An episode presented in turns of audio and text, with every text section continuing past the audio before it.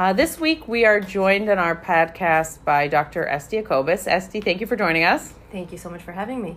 Dr. Acobas is one of the uh, school psychologists on our team at Yeshiva Torah, and you've been here for how many years? Um, hard to say. I would say eight plus. I started here as an intern. Hmm. What was that Um, like? Dr. Might and I. Dr. Kobus and I actually started Yeshiva Torah together as interns. Isn't that funny? Yes. We're still here. Yes, But, we're um, still here. Um, yes, I started as an intern and stayed ever since. Um, actually, when I started officially being employed here, I was only working for eight hours a week, but uh, I've moved up since then. yes. Yes. And now we can't imagine a day without you. So Thank you. glad you're here. So tell us a little bit about what you do. I know parents have heard like school psychologists, but I don't know what they know exactly what that means. Sure. Um, so I'll start by explaining it how I explain it to the kids in school, um, which is that my job is really to try to make school a better place for all the students here. Um, and specifically, I explain to them and I explain to you that I really try to look at a whole child and I try to help them have a good experience in all areas social, emotional, um, academic, and behavioral. Um, and that's focusing not only on one child, but all the children. So sometimes that's working on um, the whole community, whether it's a group of friends or a class or what might be. hmm And what made you go into this field? So, uh, truthfully, if you would ask my parents, I had no idea what I wanted to do with my life when I went to college. Um, they made a lot of fun of me and told me I had a major of the day, and they stopped listening to me when I told them I chose my major. Um, but at some point, I decided I was going to go into accounting. I took classes. I went into business school. I took a year of accounting, and no offense to all the accountants no. out there, I hated it. Oh boy. Um, and um, so I decided to make a change, and um, I went into psychology as a major. Um, I guess then I didn't really know what I wanted to do, but I knew that I enjoyed it. But then at some point during that time, which was only my last year of college, I, I went through a period where I had a little bit of a hard time, and there was something inside me that really wanted to be healthy and wholesome and well. And on my own, I sought therapy um, in the white pages, yellow pages, if anyone knows what those are anymore. Um, and I randomly picked a most amazing therapist. Um, and I really. what a story. we I don't really- recommend yeah. that for anyone looking for a therapist, I by know, the way. That, that, no, that was God's hand. She happened to be amazing, and I just uh, looked her up last night. She's still practicing and has beautiful ratings, and I'm not surprised. So, um, and I really think that that life experience did drive me to where I am today. Um, my experience with her, which wasn't very long, was amazing and very, very impactful. Um, and I saw what a life changing profession it is. wow. Um, and that's really why why I chose this direction. and now you help so many others. I hope so. No, you definitely that I can verify. definitely do. Um, you know, just thinking about feelings a little bit. It, we uh, we brought in Adar this week. We had Rosh Chodesh Adar, and we were all singing with the kids. Mishenichnas Adar, Marbim Besimcha. So, how do you explain that to children like that? We're asking them to be happy. Is that something that's like an emotionally sound thing to say or do? Like you're supposed to be happy. What does that even mean? So I think that's a great question. Um, I'll start by saying that um, we're not really um, asked to be happy, but rather to increase our happiness in Adar. And I think that it's an important uh, distinction to make because our feelings fluctuate. Um, so it makes sense rather than say be happy, don't be happy, increase our happiness, decrease our happiness. Okay. Um, but in terms of how to teach it or how to imbue it, I think that there's so many pieces, and I'll just touch on a few. Uh, but first and foremost, modeling is huge. Modeling as parents is huge in all areas. Um, specifically in terms of happiness, is you know how do we walk around looking at life? Are we walking around always complaining about big things, little things, or do we have a more positive attitude? I think that's uh, definitely Right. Um, That restaurant was terrible. The service was bad. You're My- right. We yes. say we can say so many things in front of our kids. My husband and I used to wake up in the morning, and I told him at one point, I think we sound like 70 year old fetchers. my this hurts, my that hurts, I'm so tired. yeah. Um, and we consciously changed that, and Right. I think that was important. Um, okay, It changes the way you think too. The It way you talk changes the way you think. For Sure. absolutely. Um, okay. At the same time, uh, I think it's very, very important to teach that all feelings are okay and Mhm. normal and expected. That we are not going to feel happy all the time, and that's okay. Yeah. Um, a story, just a little story from my personal life. Um, my cute little daughter um, will sometimes do things that are a little upsetting, as cute little Mhm. daughters do. For sure. Um, and when that happens, often she'll come to me and she'll say, Are you happy? Because she doesn't want me to be sad or upset at her. Um, and I don't say to her, I'm happy. Mhm. It's fine. I will tell her, uh, I'm upset now. That's okay.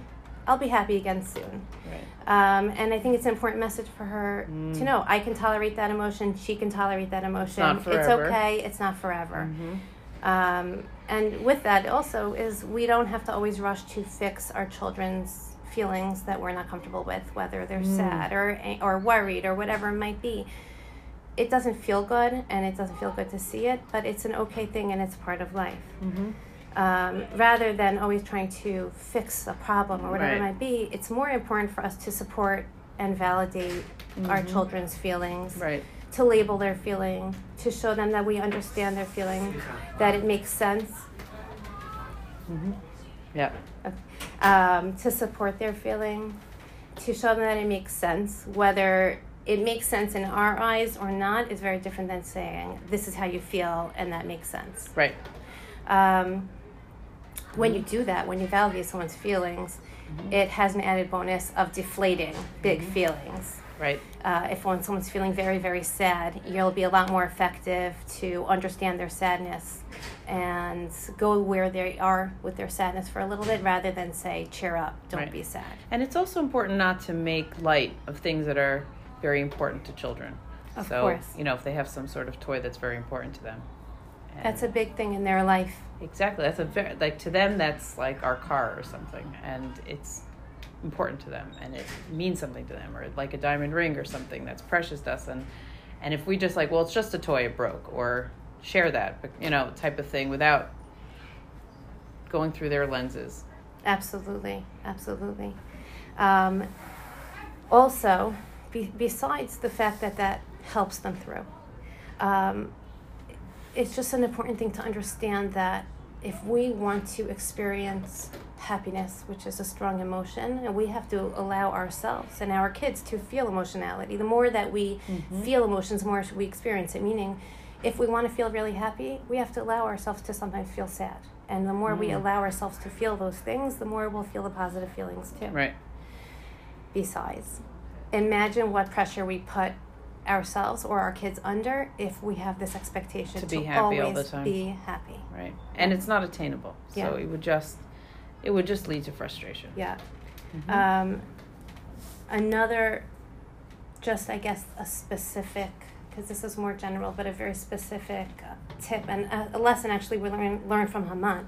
Yeah. Okay, um, is that gratitude really leads to happiness. Just thinking about Haman's experience, he had 208 children. Whether Mhm. that could be a, seen as a, a good thing or as a hard thing, of course it was a, a bracha, right? Right. 208 children. He had the whole um, country, the whole nation bowing down to Second him. to the king. Second to the king. But what did he do? he Nothing's good focused on the one thing that was not going well and could not get off of that. He was persevering in the fact that Mordechai wouldn't bow down to him, right? Right. And that was everything to him. and it undid him.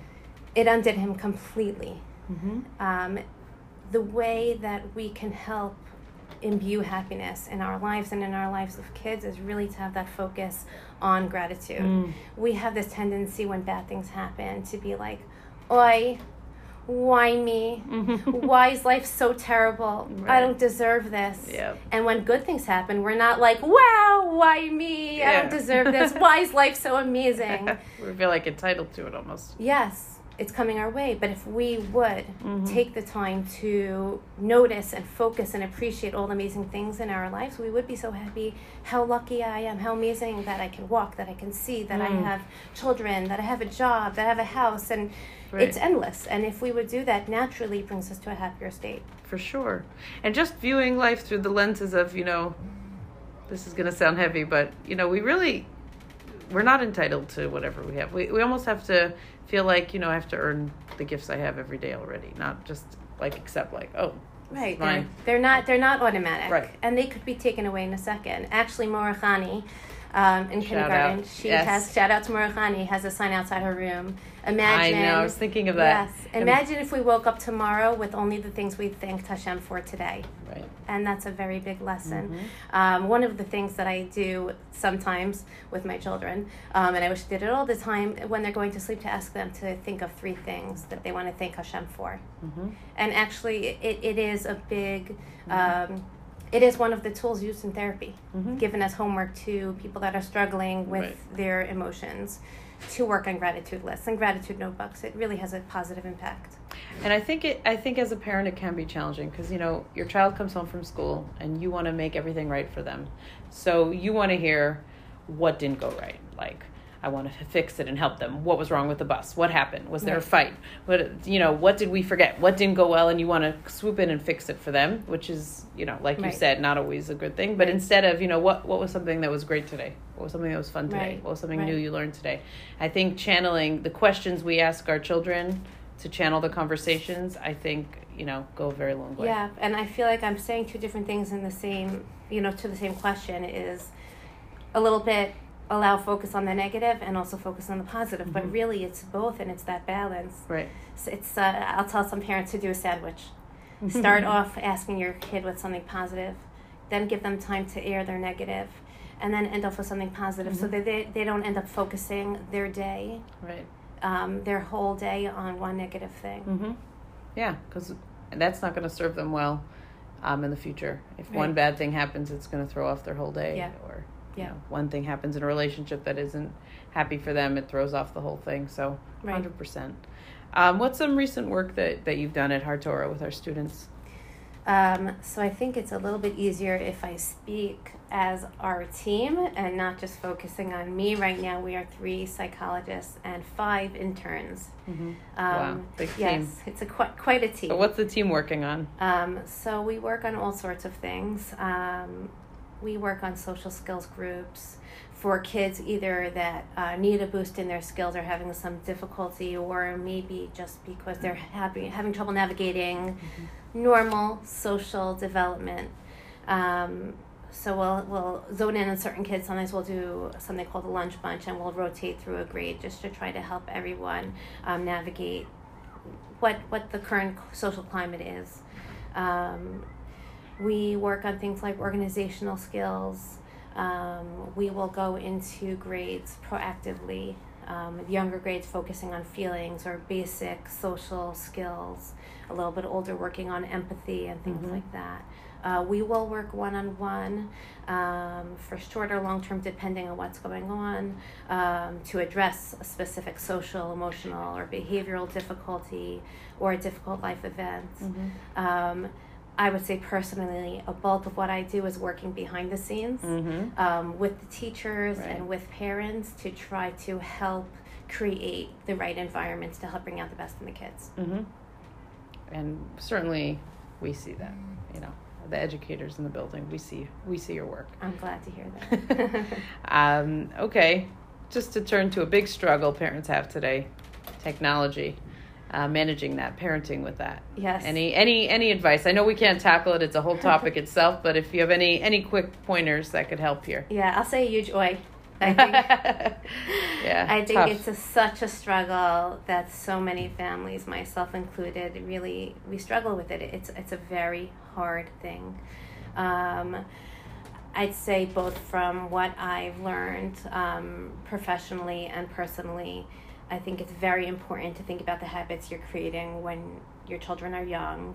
Mm. Um, I always thought about how there's wonderful, so many wonderful, cute little shows to show little young people. Mhm. Um, but if I got my children in the habit of watching all these cute shows when they were young, they're not going to be satisfied with those when they get older. Mhm. Um, so even when there was lots of appropriate stuff out there, I really felt like it was important to have the limits no Mhm. matter what. Mhm. Um, I'm just going to touch on a couple of various points Sure. here.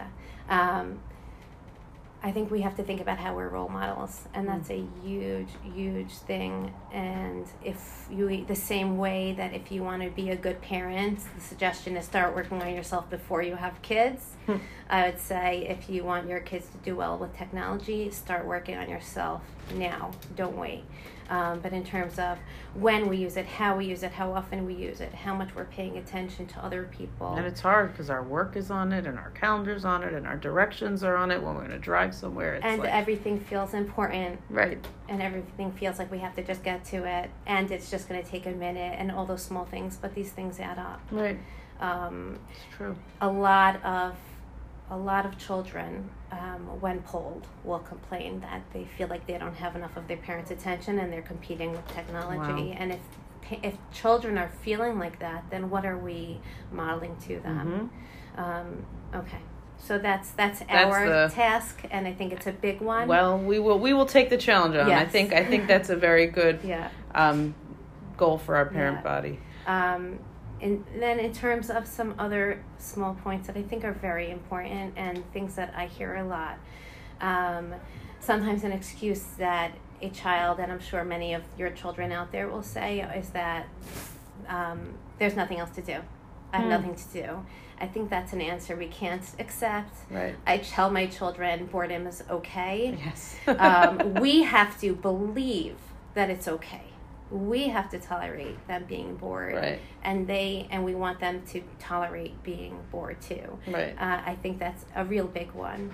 Um, and then just a last point is I think we will have a lot more success and be more effective focusing on what we want rather than what we don't want. What Mm. is it that we want our kids to be doing as opposed to not wanting Like them to be doing? suggestions. Exactly. Like be active, be involved, be, have a hobby, interact with the family. Right. Things like that is a lot.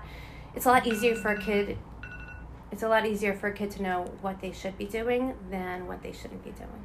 I think um, you know the boredom point is important. I remember you know one time we got into the packed into the car for something, and one of my kids was like, "Oh my." Whatever device wasn't working. I said, "Well, you know what I used to do when we would drive places? I used to look out the window, Right. Just look out the window, Right. and that's it. And think. Look at the buildings. Look, look at the, buil- mountains. right yes. and and you're and we do we also you're right as adults we miss moments and we miss um, Opportunities. opportunities and even if even if it's like that one minute thing you know that's a moment that your kid is there with you and It's one lost- more opportunity to get closer. right Yes. that's a great way to, to see it well dr kobus thank you for joining us Always a pleasure. And um, I hope you'll join us back on the podcast when we have more psychological questions. Sometimes parents uh, email me questions. Um, we can go to you, and, and we very much appreciate the work you do here to help us all be emotionally and socially healthy and happy. Thank you so much. Thanks for having me. Wishing everybody a Shabbat Shalom, and, a, shalom. and an Adar full of reasonable expectations to become happier Yes. every day. Thank you. Okay.